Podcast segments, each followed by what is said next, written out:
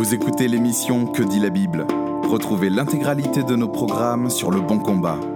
www.leboncombat.fr Bonjour et bienvenue sur Que dit la Bible, l'émission hebdomadaire du Bon Combat. Merci de vous être connecté à ce podcast. Nous avons le plaisir cette semaine de recevoir Guillaume Bignon, qui est docteur en philosophie, spécialiste des questions d'apologétique. Alors cette semaine, Guillaume, nous voudrions aborder la question de l'existence du mal il est courant d'entendre que cette existence du mal prouverait le fait que Dieu n'existe pas. Est-ce que c'est un argument recevable? Est-ce qu'il est valide philosophiquement? Et surtout, est-ce que le christianisme a une réponse à lui opposer? Le problème du mal, c'est un des arguments, peut-être même le seul argument contre l'existence de Dieu, qui est offert par les athées, et il procède ainsi. Il dit, s'il y a du mal dans le monde, ça discrédite l'hypothèse que Dieu existe. Parce que si Dieu était omniscient, omnipotent et parfaitement bon, alors il n'y aurait pas de mal sur Terre. Le problème, c'est que cet argument-là, il lui manque certaines prémices. Il s'ensuit pas logiquement du simple fait que Dieu soit omniscient et omnipotent et parfaitement bon qu'il ne devrait pas y avoir de mal sur Terre. Les deux prémices qui sont manquantes et que l'athée présuppose sans les défendre sont les suivantes. 1. Il présuppose que si Dieu est omnipotent, alors il pourrait accomplir absolument tout ce qu'il voudrait.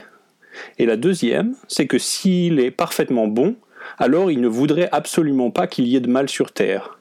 Et donc la réponse du théiste, du croyant, qui croit que Dieu existe, consiste à rejeter une ou les deux de ces prémices-là qui ne sont pas défendues par l'athée. La première, c'est celle qui dit que si Dieu était tout-puissant, il était omnipotent, alors il pourrait accomplir absolument tout ce qu'il veut. Cette première-là, elle est rejetée par toute la tradition dite arminienne, qui dit qu'il y a un libre arbitre chez les humains, tel que si Dieu nous laisse ce libre arbitre, il n'est pas capable de déterminer l'issue de nos choix, et alors il ne pourrait pas accomplir absolument tout ce qu'il veut, et donc ça voudrait dire qu'il y aurait beaucoup de mal sur la Terre qui se produit simplement du fait qu'on a un libre arbitre, et que Dieu ne contrôle pas et ne détermine pas l'issue de ces choix-là, et donc il n'est pas du tout impliqué par ce problème du mal. En revanche, les croyants dans la tradition réformée ou calviniste disent que le libre arbitre des hommes est tel que Dieu détermine absolument tout ce qui se passe. Dieu exerce un contrôle providentiel tel que tout ce qui se passe sur Terre est effectivement sous son contrôle. Et donc si on prend cette position-là, on ne peut pas utiliser cette première réponse qui consiste à dire que le libre arbitre explique le mal sans que Dieu ne puisse euh, déterminer les choses autrement.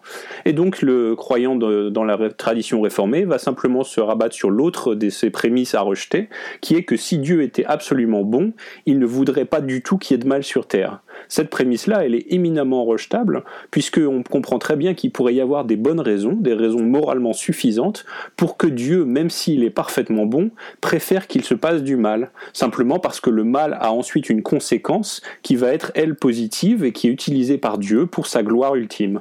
Alors des exemples d'instances de, mal qui mènent ensuite à quelque chose de merveilleusement bon, on en a plusieurs dans la Bible, par exemple, on a euh, l'histoire de Joseph dans la Genèse qui est en esclavage par ses frères, c'est quelque chose de très mal, mais au final, ça mène à ce qu'il puisse sauver son peuple de la famine, et il dit, ce que vous avez voulu pour le mal, Dieu l'a voulu pour le bien.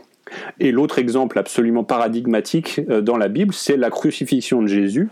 On nous dit que la crucifixion était un crime, c'était réellement mauvais, c'était mal de la part de tous les exécuteurs de Jésus de le mettre sur la croix et de le tuer. Mais Dieu, à travers cet événement mauvais, a accompli quelque chose de merveilleusement bon, à savoir le salut des chrétiens.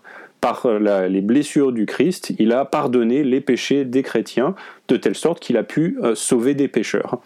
Alors évidemment, nous, euh, en tant que chrétiens, personne ne prétend qu'on sait absolument dans tous les cas quelles sont les bonnes raisons que Dieu a pour permettre des horreurs qui se sont passées, les maladies, les catastrophes naturelles, les guerres, l'extermination des Juifs dans la Seconde Guerre mondiale, euh, toutes ces horreurs, tous ces désastres, en aucun cas le chrétien ne sait pour chacun de cela, euh, voilà quelles sont les bonnes raisons en détail pour lesquelles Dieu les a permises.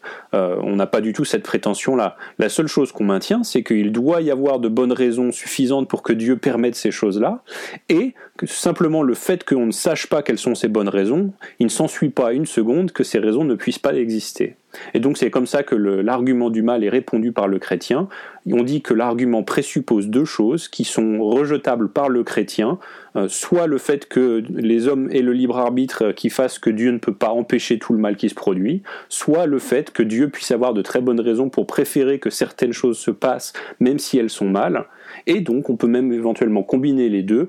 L'argument a alors perdu ses deux prémices, il n'a donc plus une seule jambe pour se tenir. Alors je précise quand même que ce que je viens de réfuter ici, c'est l'argument purement logique contre l'existence de Dieu, mais que le problème du mal, c'est pas juste un problème intellectuel et logique, c'est aussi un problème existentiel.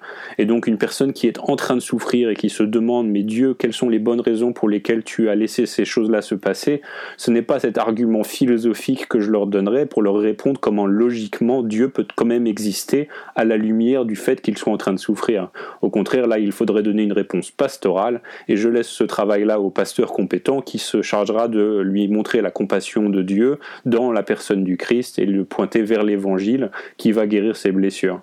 En revanche, pour tout ce qui est de l'argument intellectuel, quand l'athée demande intellectuellement en parlant comment se fait-il que Dieu puisse exister à la lumière du mal, la réponse logique que je viens d'offrir devrait être satisfaisante pour montrer que l'argument n'est pas valide. Merci Guillaume pour cette réponse euh, éclairante. Retrouvez l'intégralité des articles et des ressources podcast de Guillaume Bignon sur Le Bon Combat, www.leboncombat.fr. Nous vous donnons rendez-vous dans une semaine pour le prochain épisode de Que dit la Bible? Merci d'avoir écouté cet épisode de Que dit la Bible. Retrouvez l'intégralité de nos programmes sur Le Bon Combat. www.leboncombat.fr